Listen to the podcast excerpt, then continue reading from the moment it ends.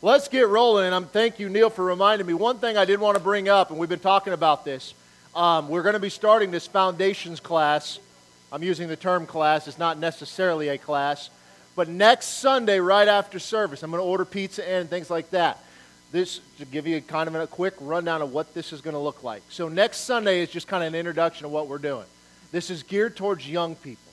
Okay, Basically, it'll be appropriate for 10 years old and up. We'll try to make it as simple as that. But this is open to everybody, and it is good for everybody because it is the foundations of why it is we hold the belief system that we do, the worldview that we have. And my goal in this is to not only help teach these young people and some adults and things like there'll be stuff that you guys have not heard before, but also teach you how to teach it to your children, grandchildren, whatever it's crucial in today's day and age that we have a firm foundation. That firm foundation is not true because you believe it is true. Has anybody held a belief that they no longer hold? Anybody besides me? At one time you believe something. It could be about God, maybe a characteristic of God, something like you believe that this was right, and now you've learned, oh man, I was off there. That's what we're getting at. Was the truth, did it ever change? No, the truth was over here the whole time. We were just wrong, right? So we're going to begin to decompress that in a very simple format. But we have to understand these things. And so next Sunday, I forgot to announce it because I didn't have it written down. And that's what happens when I don't write things down. Diana gets on me all the time. She's like, hey, Chris, would you do this for me tomorrow? I said, I'd be glad to. She's like, I'm going to leave a note on your desk for you. I'm like, that's a great idea because then I remember. So, um, but it is going to be an opportunity. We're just going to come in. We're going to talk about what this is going to look like. It's going to be very low key. We're going to meet two Sundays a month. It's going to be right after service. We're going to eat lunch together. I'm going to teach. We're going to talk. We're going to just go through and have an opportunity to ask questions. Okay? Why is this important? That foundation is critical. And as I'll get into some stuff today, and I wasn't trying to tie this together, but it'll tie together nicely, that foundation will set you up for the rest of your life. And my goal is, and I'll talk about this more next week, is that I do not want to be the source of answers. I want mom and dad to be the source of answer, grandma and grandpa to be the source of answer. I want them to be able to go to them. I want to help build that up, help support that. But if you look towards a minister of any kind as a source of, like, well, he's the one that knows and all of that, or she's the one that knows, what happens if they move, they leave? I'm not going anywhere, I'm not saying that. But again, we don't want that to happen. It should be at home because they're stuck with you the rest of their lives. Right? Okay. You all on the same page? Good. 2 Corinthians chapter 5, verse 17. Therefore, if anyone is in Christ, he is a new creation. The old things have passed away, and behold, all things have become new. Now, I know we've talked about this a lot, but now we've begun a transition. We are a new creation, yes? What does that mean? When I say you're a new creation, well, not I, but Paul, and Paul inspired by the Holy Spirit, what does that mean? Does that mean he took the old guy and spruced him up? No. He was dead. That old guy was dead. This newness in life means something. And there's a change that takes place spiritually. Is there a change that takes place emotionally? Not necessarily, right? Is there a change that takes place physically? How great would it be? I mean, think about this sales pitch, all right? Think about this. I, you all know where I'm going already. But I'm like, when we do the whole bow your head, close your eyes, raise your hand, and at the end of it, you got six pack abs. Like, It'd be such an easy sales pitch. Be like, listen, give your heart to Christ, and you're going to look great in that swimsuit.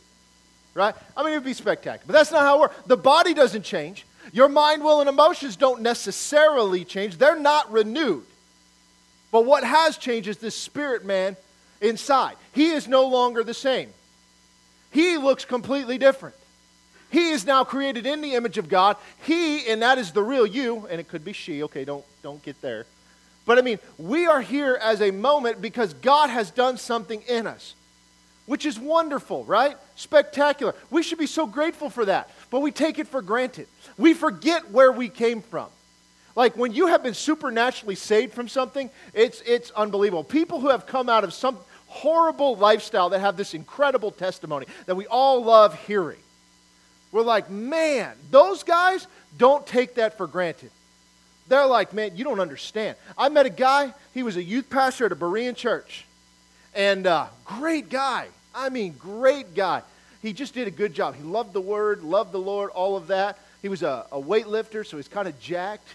And we'd go lift weights together, if you can believe that. And uh, we would just talk and stuff. And, and I mean, I'd known him for about a year and whatnot because he was out in Hastings where we were. And uh, so one day, you know, we'd never talked. I said, man, so I mean, tell me about it. Did you grow up in the church? He's like, oh, no. No, no, no, no, no. And I'm like, what do you mean? Well, he had come out of this homeless lifestyle, a complete drug addict, all of that. And when he got saved, it was supernatural. The craving for drugs was gone. He said, I couldn't go a day without, I don't remember what he took, whatever it was. He said, I couldn't go a day without. I was always in some stupor. He said, the moment that I gave my life to Christ, it broke. He's like, I don't know what to do with that. Now, Berean Church is not big in the gifts of the Spirit, okay? But he's like, I don't know what to do with that. I'm like, well, I can, I can kind of clue you in on a few things there. But he loved the Lord with everything because his life physically had been transformed as well. He'd never looked back at that. Those are things that we take for granted because he's got a great testimony. Most of us don't. We're not one that stood up and was like, Yeah, I grew up in the church and I went through this spell where I lied to my parents once in a while and I came home late for curfew. That was rough. You know, there's no drugs, sex, and rock and roll in that story. That's not fun. That's not what people book like to listen to. I mean, it's just what it is. But the monotony of it has given us to the standpoint of taking for granted the supernatural power of God.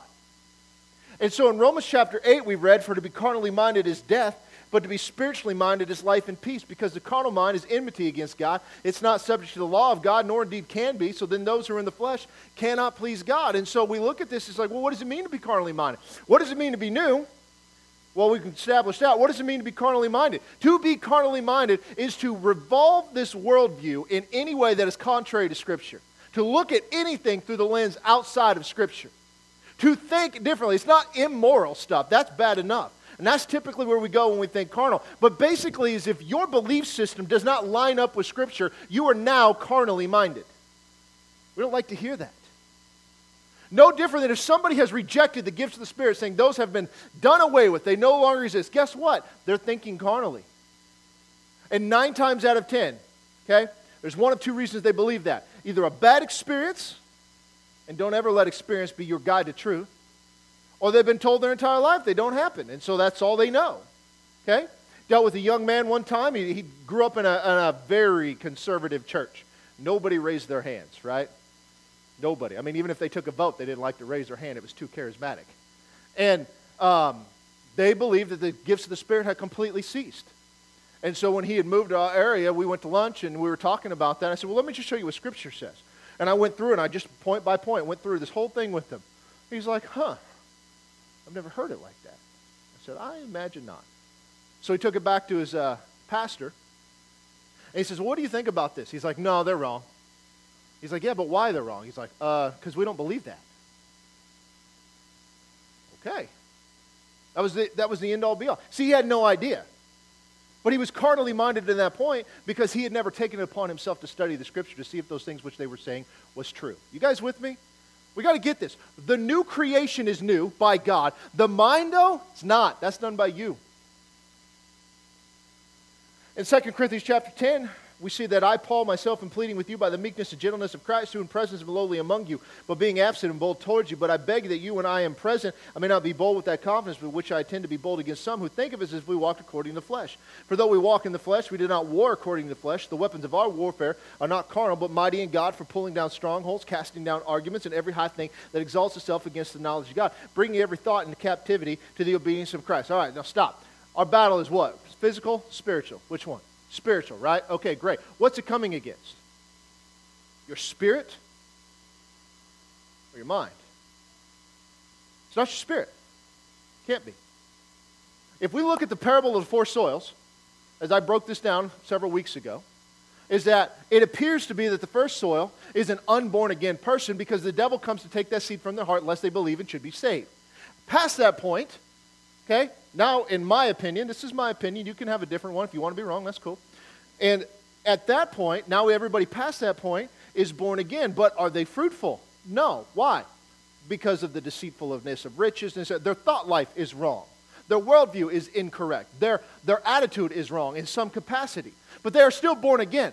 As we read this, we see that our warfare is not carnal, so we don't battle that way. We battle spiritually. But what's it coming against? Well, it's coming against strongholds, arguments and every high thing that exalts itself against what?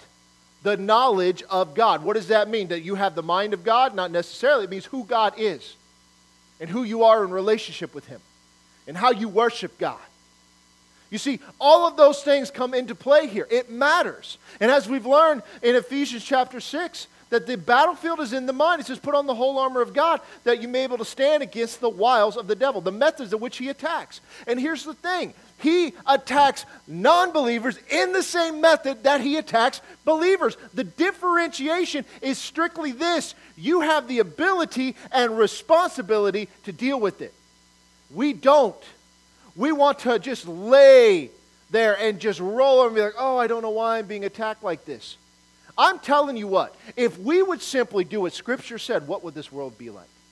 If you just took the principles of Scripture, eliminated God from it, and implanted it into the world and said, guys, we're just going to follow these, these morals, what do you think would happen to the world? It'd be a whole different place. Put God back into it, and it's a whole change. Because you know why we do these things? It's because our heart belongs to God. We're so internally grateful. That's why you give. That's why you come. That's why you read. That's why you pray. That is why you do these things because your heart is so full of gratitude that you are willing to lay your life down as a living sacrifice for Him. But we lose that. So we look at this method of which he attacked. And he comes and he just he throws that rock time and time and time again until he finally cracks the glass. He finally breaks through and he gets you to believe wrong. And from there, it goes into a whole myriad of other stuff, which is where we're going to begin to talk about. As I told you guys last week, we begin to transition a little bit to talk about the reality of it. Now, I'm not saying that this other stuff isn't real, but to see this put into practice in the real world. Do you guys know, maybe you don't, that there's a lot of crazy beliefs out there? Lots of crazy beliefs. There are things that I've had to do in my 20 years of ministry that I never thought in a million years I would have to do. I've told you this before. For 12 weeks, I stood on Hastings College campus and had to teach that truth exists. Do you realize what a stupid statement that is? Like, they'll come up to you and they'll say, There are no absolute truths. And all you say, Is it absolutely true? There are no absolute truths. Like, this is so idiotic you're like, you can't be this dumb and still breathe, right? At some point, the breathing just stops because your brain's not strong enough. But this is the world we're in. And the question comes down to is why? Why are people so deceived? The reason they're so deceived is it's not about information. It really comes down to morality. And the morality tells them that they want to be able to do whatever they want with no consequences. There's a reason that there is a standard placed that an expectation that Christian lives their lives in a certain way. There was a reason that the nation of Israel was separated as a nation set apart from all the other nations to look different, sound different, eat different, smell different. I don't know if they smell different, but you get where I'm going. There's something about them that's completely different. You know, when Jesus said, listen, be a city on a hill, a light in a dark world, that means we should live our lives in a way that we're okay with light shining on it. Because sin hates the light, loves the darkness. And so these people are here, sitting here deceived because they want what they want. They want to be able to do what they want. I've told this story, I'll tell it again. But you know, when I was talking to a young man one time, he was the uh, difference between evolution and creation, going back and forth. I was giving him an understanding of, you know, what it is. I don't want to get into all the myriad of details and stuff, but we got done talking. Um, he was, he's like, you know, you're giving me a lot of things to think about, which is about all you can ask, right? Just think about it. Did you realize it's okay to use your brain? It's okay.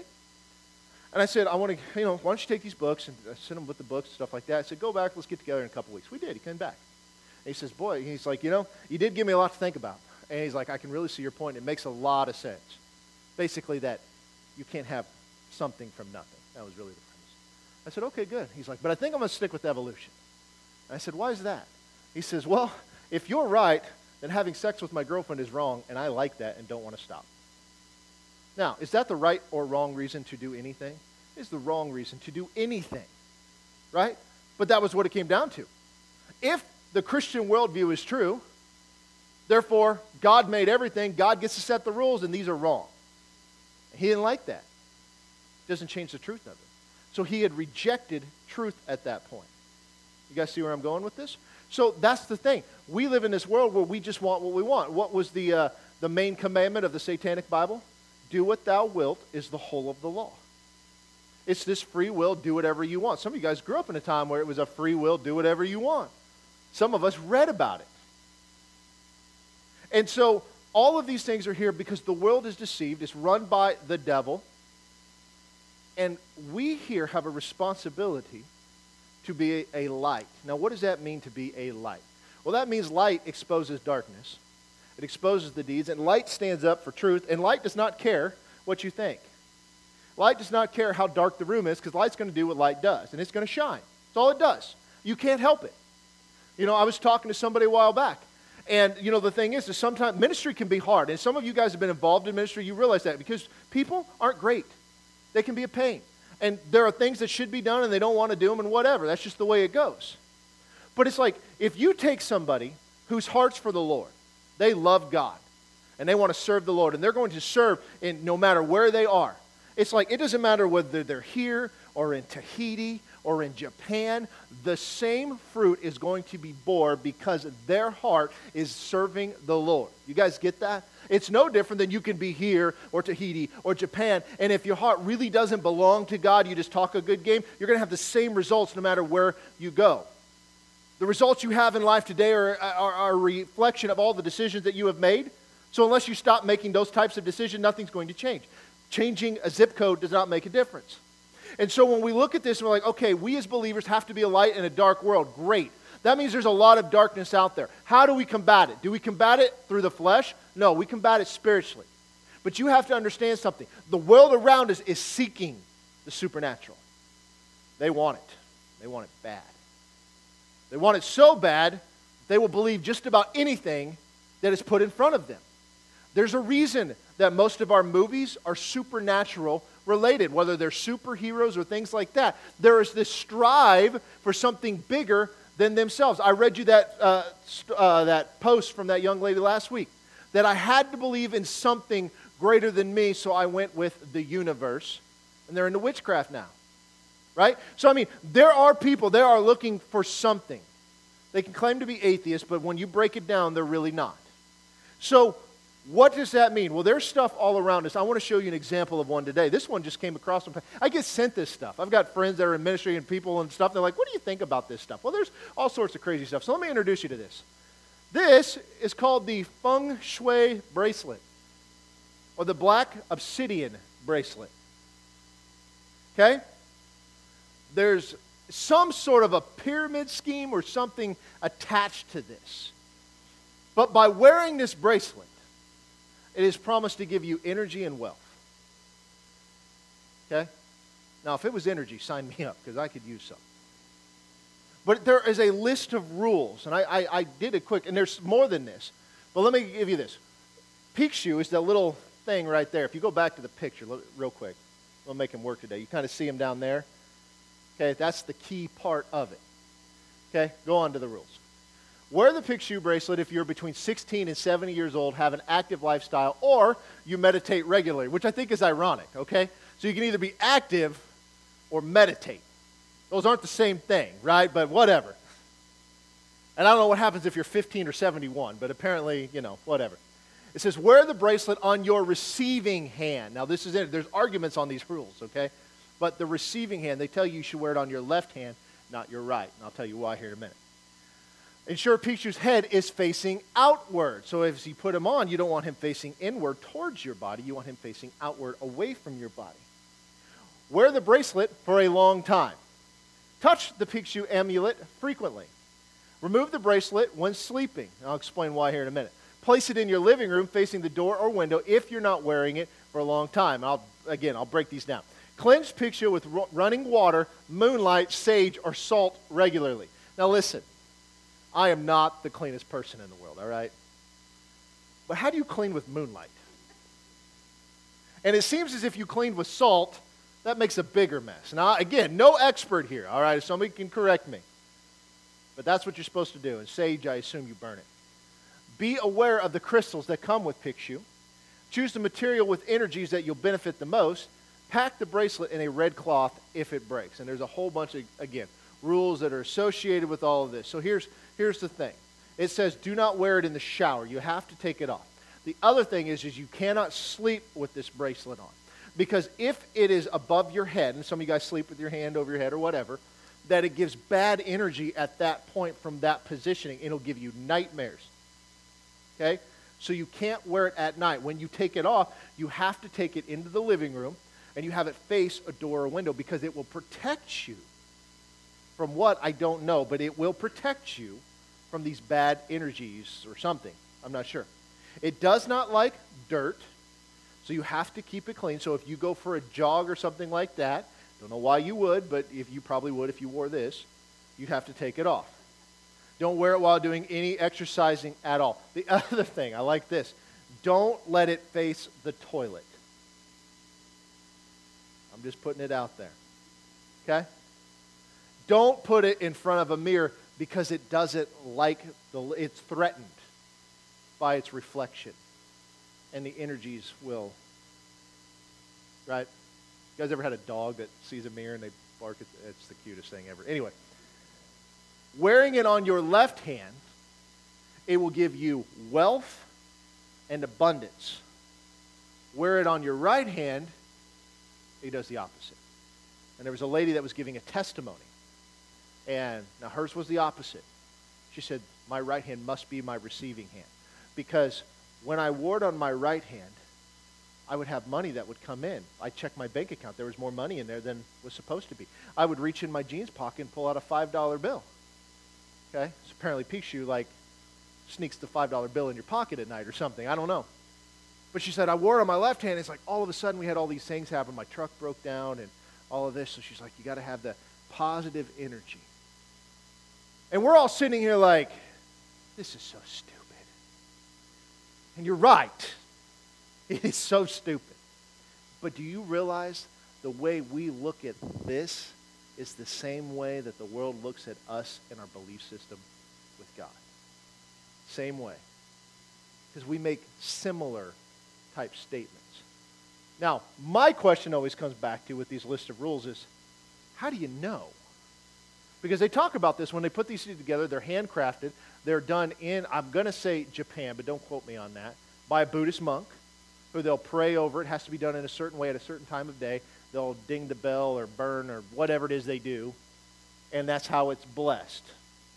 And you can buy that blessing for $39.95 online, okay? Isn't that spectacular? So, this is bringing wealth to somebody.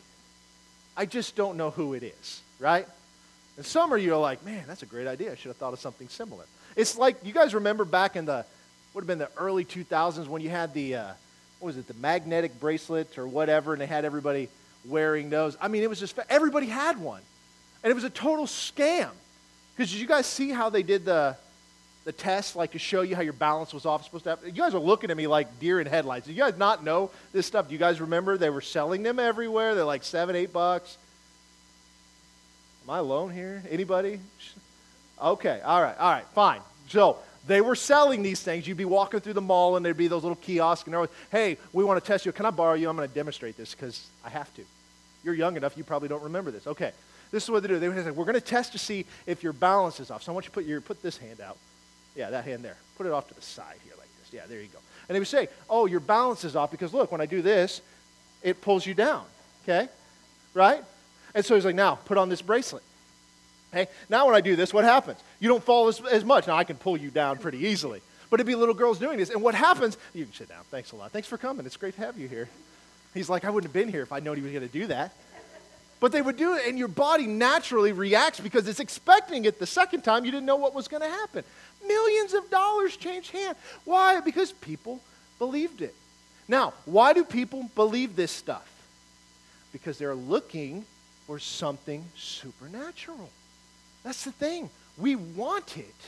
And we'll look anywhere we can to find it, except for one source. You want me to show it to you? It's right here. This doesn't count. Because of that, we will go everywhere else. I told you they just opened a tattoo parlor over there in Auburn, and she's selling crystals and talking about, you know, and there's these people like, oh man, I need these crystals, and they give me energy and all this other stuff. No, they don't.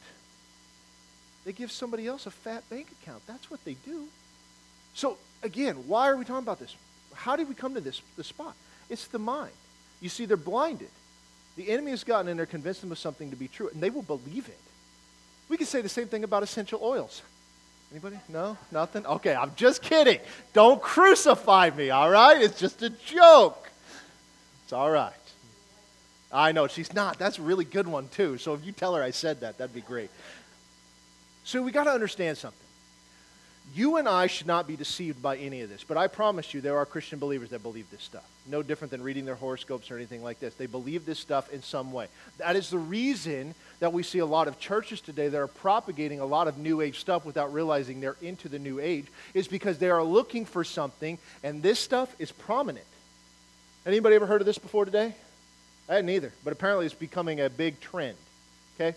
And so when we talk about this stuff, we have to understand the world is looking for the supernatural. The enemy is going to give them what they want. But the source of supernatural movement should come from God because God is greater than all of this stuff. You and I have an, a, a responsibility. We are to put on the whole armor of God to withstand the attacks of the enemy. It's been given to us. Whose job is to put it on? Yours. Who saved our spirit? God. Who changes their mind? You. This is the difference. See, so we read this last week in 1 Peter chapter 5, verse 8 it says, Be sober, be vigilant, because your adversary the devil walks about like a roaring lion, seeking whom he may devour. So resist him, steadfast in the faith, knowing that the same suffering are experienced by your brotherhood in the world. Now, you think about those bracelets. Why do they do these mass marketing? Because most of us in the room are like, that's the stupidest thing I've ever heard. And I promise you it's not. There are stupider things, but it's out there. Because if you go to enough people, you're going to find somebody's going to buy that. See, he goes around like a roaring lion, seeking whom he may devour. That means this is written to believers. This isn't a handbook like, hey, just so you know, I know you don't believe in Jesus, but there's a real devil out there and he's attacking you, so you should look for this. He's looking for whom he may devour. That means he's going to attack you. He's going to come and throw that rock and see how you respond.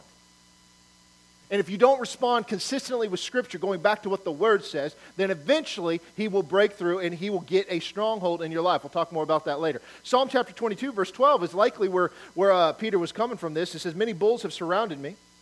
Strong bulls of Bashan have encircled me. They, they gape at me with their mouths like a raging and roaring lion. You got to understand something. To a first century Jew, a lion was one of the most ferocious beasts that were out there. And the reason they probably believed that is because Nero was killing Christians with lions. I mean, if you were going to face something, you was uh, pretty much, listen, you and I going to battle a lion, probably not going to end well. And they would capture Christians, they would take them to the games, they put them in the, the arenas, and the lions would eat them. I mean, this is something that they were well aware of. And he's coming at them and he's saying, I'm going to get you, I'm going to roar. The thing is, is we have to understand something. We don't have to be devoured. When we are, it is our fault. It's not God's fault, it is our fault. When something from the enemy comes in and attacks us, our response to it is our responsibility. How we come through it is our responsibility because when you believe what God has said, then you will not waver from that faith, no matter what the circumstances are. This is why we don't allow our situation or situations in life dictate what truth is. Truth is, has nothing to do with your experience. I showed you this last week, and many of us are familiar with this, with the Wizard of Oz. Right? The great and powerful Oz who had everybody in fear and trembling, and they knew they had to go see him, and he, he had to keep everybody away, and he kept this facade on because it kept people in fear. And if they're in fear, they'll do what I tell them to. And it really worked well until they looked behind the curtain and saw this goofy old man. Pay no attention to the man behind that curtain. When they saw him, guess what? Well, he's not so scary. Not at all. See, this is the enemy. Like a roaring lion, he screams, he makes a bunch of noise. Do people fall for it? Absolutely. Should they? Here's a question for you What should a born again believer fear? Should we be worried about our lives? No. Should we fear about the economy? No. Should we fear about sickness? No. But do we? Yep. We do because it tells us where our belief system is. Have we fully sold out to God? I mean, for Abraham to believe God and get up and leave his homeland and go where he was told to go and to take Isaac up onto the mountain, his only son, the one that God had promised him, Took an act of faith, believing God, because he knew, well, if I kill him, he's going to raise him from the dead because he told me he's going to have kids. You see, you will act in response to your belief system. What if he didn't believe God? What if he's like, oh, God, this is the son you gave me. Why, why am I doing this? Wait a minute. Well, are you going to give me another one? Like, how, how's this going to work out? He just did it because he knew no matter what happened, God was going to raise him from the dead. There was no, no way around it. And we see that in that faith. So, what do born again believers have to fear? The answer is nothing. Why not? Why do we have nothing to fear? Matthew chapter 28, verse 18. It says, Jesus came and spoke to them, saying, All authority has been given to me in heaven and earth. Go therefore and make disciples of all nations, baptizing them in the name of the uh, the Father and the Son and the Holy Spirit, teaching them to observe all things that I've commanded you. Lo, I am with you always, even to the end of the age. Now, let's stop here for a minute. You notice that the go and make disciples is tied into the authority that Jesus has. What authority does he have that's been given him? Well, it says in heaven, that's good, and on earth. That's great. That's what we are. So, because of this, so go therefore, so because of this, you go and you make disciples of all nations. That means you don't fear for your life, you don't fear about the finances, you don't fear about the sickness. You go and you make disciples of all nations. You baptize them in the name of the Father, the Son, and the Holy Spirit, which is a whole other caveat of things we're not going to talk about right now. And you teach them to observe all things that I've commanded you. So, what does the church do today? Well, we believe this that Jesus has all authority, but that really doesn't have anything to do with us. And then when he says, Go therefore and make disciples of all nations, we believe that to a degree. We think it's important for somebody to go, it just won't be us. We baptize in the name of the Father, Son, and the Holy Spirit. We're really good at that. The church in America is really good about baptism. We just missed the part leading up to the baptism. And then teach them to observe all things I've commanded. That's only true on certain parts. It's the love part. You see, we changed this. Because we are introspective of what our lives and what God can do for me, whether we want to admit it or not. But when we give our lives to Christ, and you notice the vernacular, we give our lives to Christ, that means I am not my own. God, what do you want from me? No matter what I own, I don't own, God owns. God, what do you want with this? No matter where I live, this is where God has me. God, where do you want me to go? Do you want me to go somewhere else? I can go somewhere else. No matter what I'm doing and planned out for the day, God, this is my plans. Is there anything that you need me to do aside from this? I mean, living your life as if it doesn't belong to you steps you up to this place where essentially the apostles lived because their lives were taken from them to a degree. Their whole life was committed to the mission. But the other people were committed to the mission and living and working and doing those other parts. But every day they were alike. Can you imagine what the streets of Jerusalem looked like? Because you had the apostles who were doing awesome stuff, but then you had the disciples that were being made. What do you think they were doing? They were still going to work, taking care of their family, and being a light everywhere they went. So the credit goes to the big guy at the top, the apostles, but I guarantee you there were hundreds of thousands of other people out there sharing Christ. It doesn't grow the way that it did without it. Twelve men did not create a new religion that took over the whole world. Everywhere we are, we bloom where we're planted, no matter where we are, because our life belongs to God. I mean, do you all know that it's like it's okay to be in Rockport or Nebraska City or wherever you're from the rest of your life? Bloom where you're planted. Serve the Lord every day. All authority has been given to Him. All of it. Thus, it has been given to us. Now, prior to the birth of Christ, what did followers of Yahweh have to fear? It's a different set of circumstances. A born again believer today walks in authority. And if they're baptized in the Holy Spirit, they walk in power as well. It's not one without the other. At least they should, I should put it that way. But prior to Messiah coming, it was different. What we read sometimes in the Old Testament, this would be prior to Christ, in the Old Covenant, we'll see physical things that took place. And in the New Testament, we'll see spiritual things that kind of match up there. Because the weapon of our warfare is not carnal. But the weapon of their warfare was carnal. Go and take the promised land. That didn't mean pray about it, it meant go and take the promise. I gave this to go take it. And so you see this in several parts. I want to read something from you out of Judges chapter 6. And I want you to see this is about Gideon. Most of us know who he is. But this is kind of a story here that's going on. And the Israelites were constantly doing what they did. In the book of Judges, it's this like they serve God, then they don't serve God, then God sends judgment. The people are bad and they feel bad, and so they repent. And God raises a judge, and he brings them out of this, and then they serve God, and then it rinse and repeat, and we do it all over again. In Judges chapter 6, I'll start in verse 1. It says, The children of Israel did evil in the sight of the Lord. Great way to start the chapter. So the Lord delivered them the hand of Midian for seven years, and the hand of Midian prevailed against Israel because the Midianites of the children of Israel made for themselves the dens, the caves, and the strongholds which are in the mountains. So it was whenever Israel had sown, Midianites would come up. Also Amalekites and the people of the east would come up against them. Then they would encamp against them and destroy their produce of the earth as far as Gaza, and leave no sustenance for Israel, neither sheep, nor ox, nor donkey. For they would come up with their livestock and their tents coming in as numerous as locusts. Both they and their camels were without number, and they would enter the land to destroy it. So Israel was greatly impoverished because of the Midianites, and the children of Israel cried out to the Lord. So, why were they in this situation? They did evil in the sight of the Lord. Okay? The antithesis is true if they didn't do evil in the sight of the Lord. It came to pass from verse 7 when the children of Israel cried out to the Lord because of the Midianites that the Lord sent a prophet to the children of Israel and said to them, Thus says the Lord God of Israel I brought you up from Egypt and brought you out of the house of bondage. And I delivered you out of the hand of the Egyptians, out of the hand of all who oppressed you, and drove them out before you and gave you their land. Also I said to you, I am the Lord your God. Do not fear the gods of the Amorites in whose land you dwell, but you have not obeyed my voice. Now stop for a minute. You will notice a pattern. Every time God is addressing the disobedient Israelites, he always starts with something that I'm the one that brought you out of Egypt. I'm the one that gave you this land. I told you in this case, I'm your God. Don't fear the gods of the Amorites. Just obey my voice. And what did they not do? Obey his voice. What would happen had they obeyed his voice? We wouldn't be reading about this, right? I mean, that is literally what it was.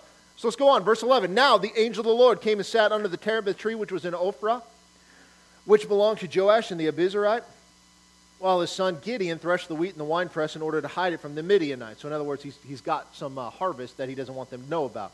And the angel of the Lord appeared to him and said to him, The Lord is with you, you mighty men of valor. Now, who do we believe the angel of the Lord is? We believe this is Jesus, pre incarnate. Verse 13 Gideon said to him, O my Lord, if the Lord is with us, why then has all of this happened to us? And where are all his miracles which his, his, fathers told us about, saying, Did not the Lord bring us up from Egypt? But now the Lord has forsaken us and delivered us into the hands of the Midianites. Now, what was his response? Why were they there? Because of their action, because of their choices, because of their belief system. What did Gideon say? Where's God at? Why did he let this happen? Where are the miracles that we saw, that we hear about?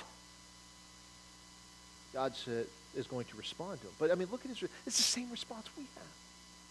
God, why did this happen? Why do bad things happen to good people? I'm good people. Why did this bad thing happen? Why are you not, why are you not moving like you did 30 years ago, 40 years ago? These are questions we should ask. Verse 14, the Lord said to him, Go in this might of yours, and you shall save Israel from the hand of the Midianites. Have I not sent you? Now look at that. He did not respond. He just told him what to do. So he said to him, Oh my Lord, how can I save Israel? Indeed, my clan is the weakest in Manasseh, and I am the least in my father's house. So Manasseh was not a big tribe. And he's a puny little guy, apparently. I don't know. And the Lord said to him, Surely I will be with you, and you shall defeat the Midianites as one man. Then he said to him, If you if now I have found favor in your sight, then show me a sign that it is you who talk with me. Do not depart from here, I pray, until I come to you and bring out my offering and set it before you. And he said, I will wait for you to come back. Now, so here's the deal. God just basically told him what he's going to do. You're going to do this. You're able to do this. Because all, what does he have to do? Simply obey. That's it. What do the Israelites have to do?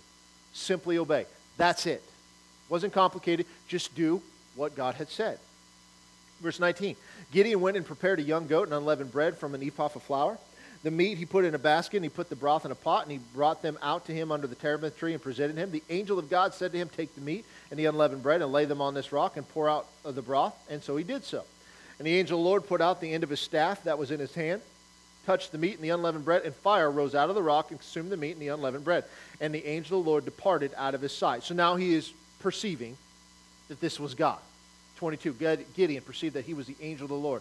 And so Gideon says, Alas, O Lord God, for I have seen the angel of the Lord face to face. And the Lord said, "In Peace be with you. Do not fear. You shall not die. Remember, this is idea that if you see God face to face, you will not live. So Gideon built an altar there to the Lord and called it the Lord is Peace. To this day, it is still in Ophrah and the Abiezrite. So that still was there at the time of this writing. So what do we see? God comes to Gideon. Gideon's like, Where is God? Where are you at? What happened to all this stuff? All the stuff I've heard about. Why are we in this situation? If God is real, then how can we be in this dire strait? Without taking into account the fact, the steps that got him there, right? We're always present in the moment of our suffering. That's all we think about. We don't think about what caused us to get there. So God, he lays says, all right, if this is true, then let me bring us to. So he does, and he proves himself to him. And he realizes, and he's in fear because he recognizes this is for sure God, and I've seen him face to face. So he names this place. He creates this offering, or this, this altar. And so in verse 25 it says, It came to pass the same night as the Lord said to him, Take your father's young bull, the second bull of seven years, and tear down the altar of Baal that your father has, and cut down the wooden image that is beside it, and build an altar to the Lord your God on top of this rock in the proper arrangement. Take the second bull and offer a burnt sacrifice with the wood of the image which you shall cut down. So Gideon took ten men from among his servants and did as the Lord had said to him. But because he feared his father's household and the men of the city too much to do it by day, he did it by night. So he's not the bravest guy, but he is going to be obedient. So we now see part of the reason that they are in this situation because of this altar to Baal. And so God says, listen, you're going to tear that down and you're going to make the sacrifice. Why the sacrifice? The sacrifice is what atoned for things. These sacrifices were taking care of this. Now, this is not going to go over very well. Verse 28. And when the men of the city arose early in the morning, there was the altar of Baal torn down, and the wooden image that was beside it was cut down, and the second bull was being offered on the altar which had been, bit, uh, been built. So they said to one another, Who has done this thing? And when they had inquired and asked, they said, Gideon, the son of Joash, has done this thing. Then the men of the city said to Joash, Bring out your son, that he may die, because he has torn down the altar of Baal, and because he has cut down the wooden image that was beside it. Now, Joash being his father, they're saying, You're going to get rid of your son. What was the punishment of doing something like this? It was always death, no matter what. Verse 31 But Joash said to all who stood against him, Would you plead for Baal? Would you save him? Let the one who would plead for him be put to death by morning. If he is a God, let him plead for himself, because his altar has been torn down. Therefore, on that day he called uh, him Jerubbaal, saying, Let Baal plead against him, because he has torn down his altar. In other words, if Baal is God, then what Gideon did, let Baal take care of it. Right? I mean, if he truly is this powerful, then let him handle it. Verse 33 Then the Midianites and Amalekites and the people of the east gathered together, and they crossed over and encamped in the valley of Jezreel. But the Spirit of the Lord came upon Gideon, and he blew the trumpet, and the Abiezrites gathered behind him, and he sent messengers throughout all Manasseh, who also gathered behind him. He also sent messengers Asher, Zebulun, and Naphtali, and they came up to meet him. So what happened? He was kind of weak and nervous and hiding, but the Spirit of the Lord came upon him. Now, this is an picturing of the Spirit coming upon us as believers, being empowered on high. Verse 36.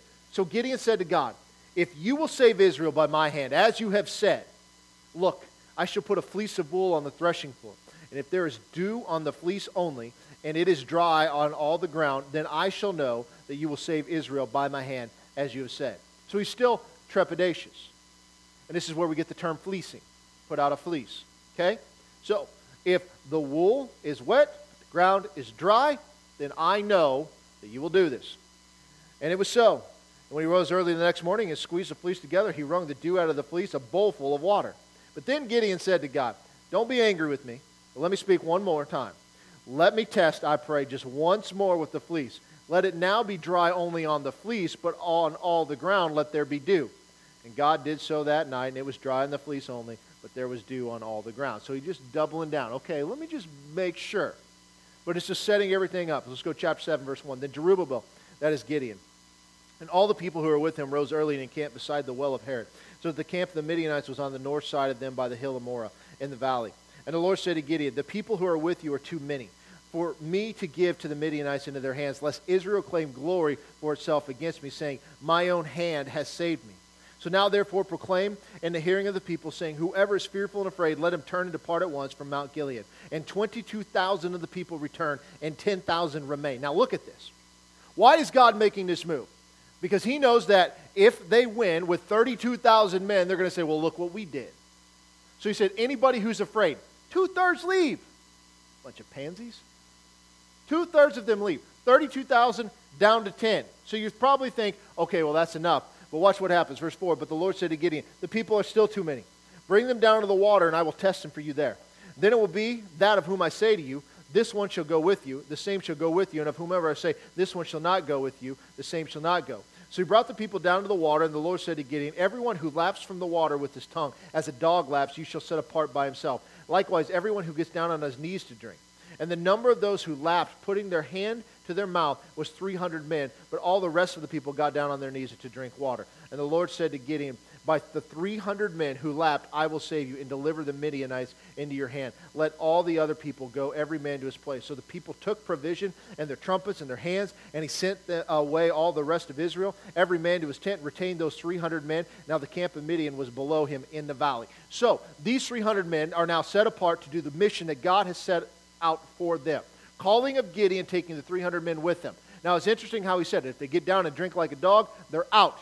But if they pull the water out of their hand, and uh, speculating here, but by pulling it up, they're aware of their surroundings, is what they're saying. Instead of putting their head down, now uh, there's a chance that they could be attacked.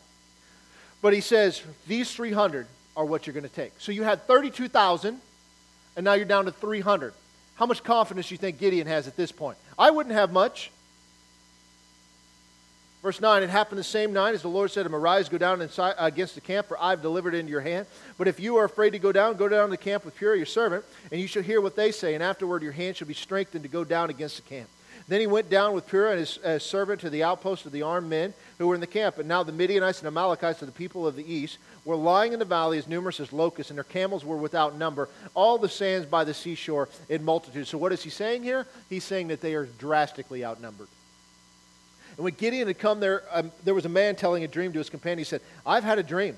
And to my surprise, a loaf of barley, uh, uh, bread, excuse me, a loaf of barley bread tumbled into the camp of Midian. It came to a tent and struck it so that it fell and overturned, and the tent collapsed. And his companion answered and said, This is nothing else but the sword of Gideon, the son of Joash, a man of Israel. Into his hand God has delivered Midian and the whole camp. So this dream, this forewarning was given, and Gideon heard it. And so it was when Gideon heard the telling of the dream, it was interpretation that he worshiped. He returned to the camp of Israel and he said, Arise, for the Lord has delivered the camp of Midian into your hand. And he divided the 300 men into three companies and put a trumpet in every man's hand with empty pitchers and torches inside the pitchers. And he said to them, Look at me and do likewise. Watch. When I come to the edge of the camp, you shall do as I do. When I blow the trumpet, I and all who are with me. When then you also blow the trumpets, and on every side of the whole camp, and say, The sword of the Lord and of Gideon.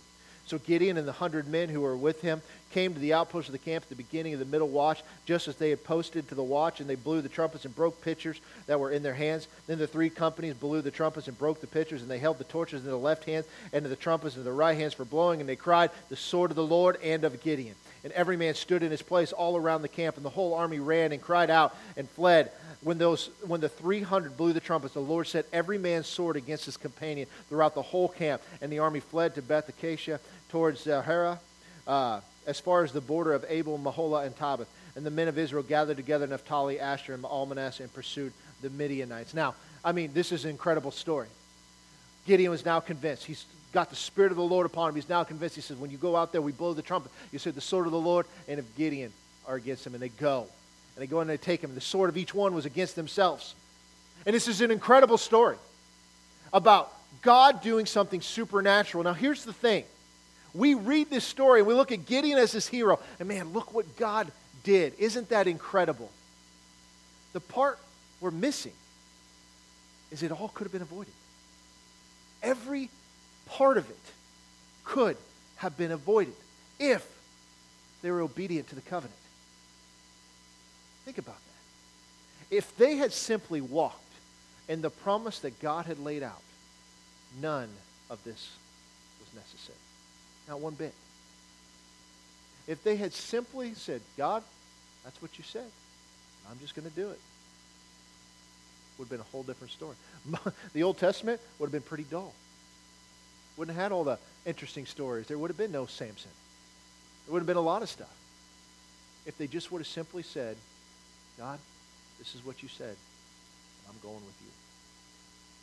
It would change things. It would have been similar to the testimony of somebody who grew up their whole life serving God.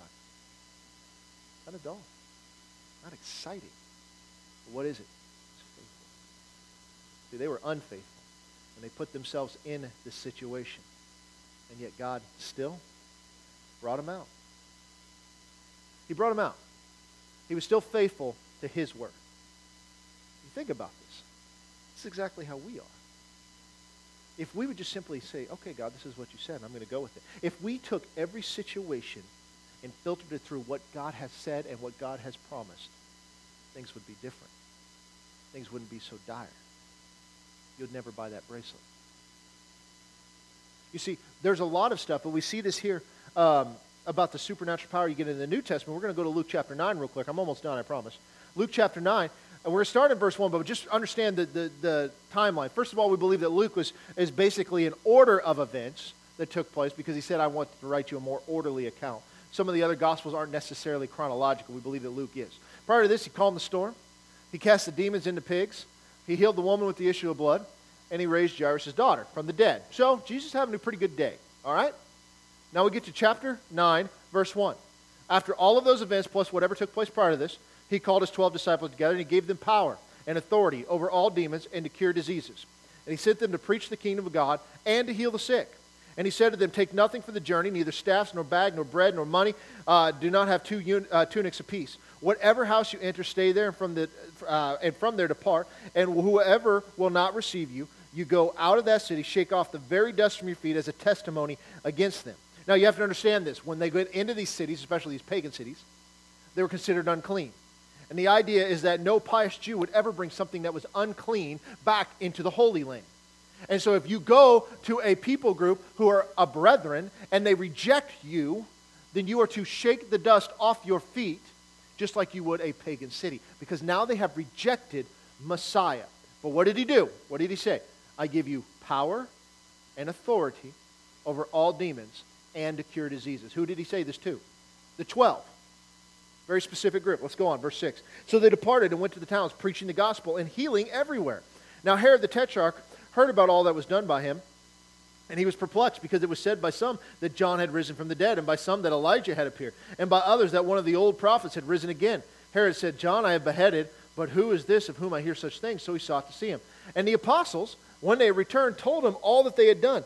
And he took them and went aside privately into a deserted place belonging to the city called Bethsaida. And when the multitudes knew it and followed him, he received them and spoke to them about the kingdom of God and healed those who had need of healing. So they come back. They go out, they come back. The 12 were given authority over what? Demons, and to cure the diseases, and to preach the kingdom of God, right? Those are the three things that they were told to do. They went out, they come back, they're of course excited. And they're telling him about all of this stuff. Jesus receives them. He speaks about the kingdom of God. He heals everybody who had need of it. Fair enough? Okay? Now, we're going to jump down to chapter 10, but in between here, this is just for time's sake. He feeds the 5,000, and he casts the demon out of the child and throws himself in the fire. Okay? Kid, Jesus had a pretty good week. I mean, he's getting some stuff done. This is awesome. Chapter 10, verse 1. After these things, so the things I just told you, the Lord appointed 70 others also. So who? 70. It says 70 others also implies the 12 plus 70. Fair enough?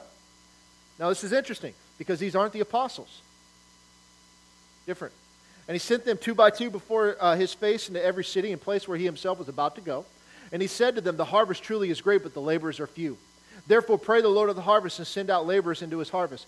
Go your way, behold, I send you out as lambs among wolves. Carry neither money, bag, knapsack, or sandals. Greet no one along the road, but whatever house you enter, first say peace to this house. And if a son of peace is there, your peace will rest on it. If not, it will return to you and remain in the same house, eating and drinking such things as they give, for the labor is worthy of his wages. Do not go from house to house, whatever city you enter, and they receive you, eat such things as is set before you, and heal the sick there. And say to them, The kingdom of God has come near you. But whatever city you enter, and they do not receive you, go out into the streets and say, The very dust of your city which clings to us, we wipe off against you. Nevertheless, ne- uh, know this, that the kingdom of God has come near you. But I say to you that it will be more tolerable that day for the uh, city of Sodom than it was for them. Now stop. What did he tell them? He told them the same thing he told the 12. You go to that city, you preach the gospel, I give you authority over demons and to heal the sick you go and you do it. If they receive you, great. If not, you wipe the dust off your feet. Okay? Same exact outline, same exact command, same exact mandate. Verse 13. Woe to you, Chorazin! Woe to you, Bethsaida! For if the mighty works which were done in you had been done in Tyre and Sidon, they would have repented long ago, sitting in sackcloth and ashes. What mighty works? Well, the feeding of the 5,000 is one. Okay? But it will be more tolerable for Tyre and Sidon the judgment than for you.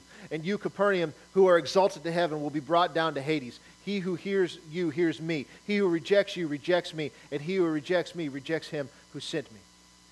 Verse 17 The 70 returned with joy. And the Lord, and saying, Lord, even the demons are subject to us in your name. Because they were surprised. He said to them, I saw Satan fall like lightning from heaven. Behold, I give you authority to trample on serpents and scorpions and over all the power of the enemy, and nothing shall by any means hurt you. But nevertheless, do not rejoice in this, that the spirits are subject to you, but rather rejoice because your names are written in heaven. And in that hour, Jesus rejoiced in the Spirit and said, I thank you, Father, Lord of heaven and earth, that you have hidden these things from the wise and prudent and revealed them to babes. Even so, Father, for so it seemed good in your sight. All things have been delivered to me by my Father. And no one knows who the Son is except the Father, and who the Father is except the Son, and the one of whom the Son wills to reveal him. Then he turned to his disciples and said privately, Blessed are the eyes which see the things that you see. For I tell you that many prophets and kings have desired to see what you see and have not seen it, and to hear what you hear and have not heard it. Now, two different examples. He gave them his authority to go and be his representative, and both times they come back with joy. Right? This was his mandate to them go and do this. And when they returned the second time with the 70, we assume the 12 went with them. They said, Even the demons are subject to us in your name, which tells us something. Is prior to that, the demons were not subject to them, right? Jesus has this authority. He'd given it to them. And what does he say? That's great. But what you need to be rejoicing about is that your name is written in heaven. Because that's where it starts. The authority is a fruit of the relationship. We get excited about the authority. We get excited about the supernatural, but the supernatural is simply an outlayer of our positioning with God. You guys see that? You see, we have to understand something. Is the mandate that God gave them is the mandate that God gave us. That has not changed. The authority that Jesus gave them is the same authority that Jesus gave us. The command to go and preach the gospel and heal the sick that he gave to them is the same command to preach the gospel and heal the sick that he gave to us. You have to understand something. We walk in an authority given by Jesus himself. Why is that? It's because he is the head, we are the body. Look at this Ephesians chapter 1, last part here, I promise. Verse 15. Therefore, I also, after I heard of your faith in the Lord Jesus and love for all the saints, do not cease to give thanks for you, making mention of you in my prayers, that the God of our Lord Jesus Christ, the Father of glory, may give to you the spirit of wisdom and revelation in the knowledge of him, the eyes of your understanding being enlightened, that you may know what is the hope of his calling, what are the riches of the glory of his inheritance in the saints, and what is his exceeding greatness of his power towards us who believe, according to the mighty works of his uh, uh, working of his mighty power, which he worked in Christ Jesus when he raised him from the dead and seated him at his right hand in the heavenly places, far above all principality and power and might and dominion, in every name that is named, not only in this age, but also in that which is to come. And he put all things under his feet and gave him head to be over all things to the church, which is his body, the fullness of him who fills all in all. Now here's the thing. Paul here talking to the church in Ephesus didn't cease to give thanks that God would give them the spirit of wisdom and the revelation in what? The knowledge of who he was. That the eyes of their understanding would be enlightened, that they'd know the hope of his calling and the riches, the glory of the inheritance that was coming, and the exceeding greatness of his power towards us who believe, according to how he worked his power in raising Christ from the dead. That's our example. But then he says that he seated him at the right hand above all principality, power, might, and dominion in every name that is named, not only in this age, but also that which is to come. Is there anything that would not be included in that list? There's nothing. And he said he put all things under his feet, gave him to head, be head over all things to the church, which is his body, the fullness of him fills all in all. His head and his body are not separated. We are should be connected to him. Positionally, we are. You see, what gave Gideon the confidence that he could go and do what God had told him to do? The acceptance of what God said as true. When he realized that God is really going to do what he said he's going to do. Time to blow the trumpets, baby. Let's go. What will give us that same confidence to walk in the positioning and authority that we are supposed to be in? The same thing, accepting what God has told us as truth. When we realize that, it changes things. I, some of you guys are familiar with Lester Sumrall. You guys are going to hear some stories of different people, and, and some from here in this church, and some from stories that I know, and all of this stuff. But Lester Sumrall, you know what most people that didn't know him well considered Lester? An arrogant jerk. Do you know why? Because he believed what God said to be true. And he walked in that authority. And he did not back down under any circumstance. He did not care what you thought of him. He wasn't being rude, he was being authoritative because he knew what God had called him to do. There aren't a lot of men who fly to a foreign country and get off onto the tarmac and just say, Devil, I'm here. You better watch out. Most of us be like, I don't know where the devil is, but I'm going the other way. Right? You see, there's an authority and an expectation there. We have to begin to understand our positioning matters. But your belief system in that positioning will dictate how you act. You'll see it all around us because we live in a dark and dirty world. That enemy will go and attack us and get you to believe things or try to get you to believe things that are not true. It is time for the church to stick to the word. Let's pray.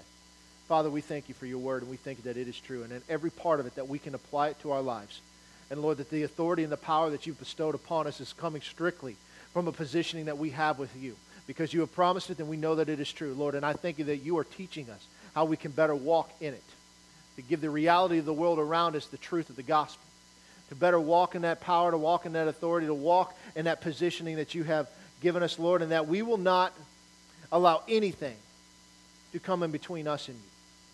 No person, no job, no nothing will interfere with our walk with you, Lord.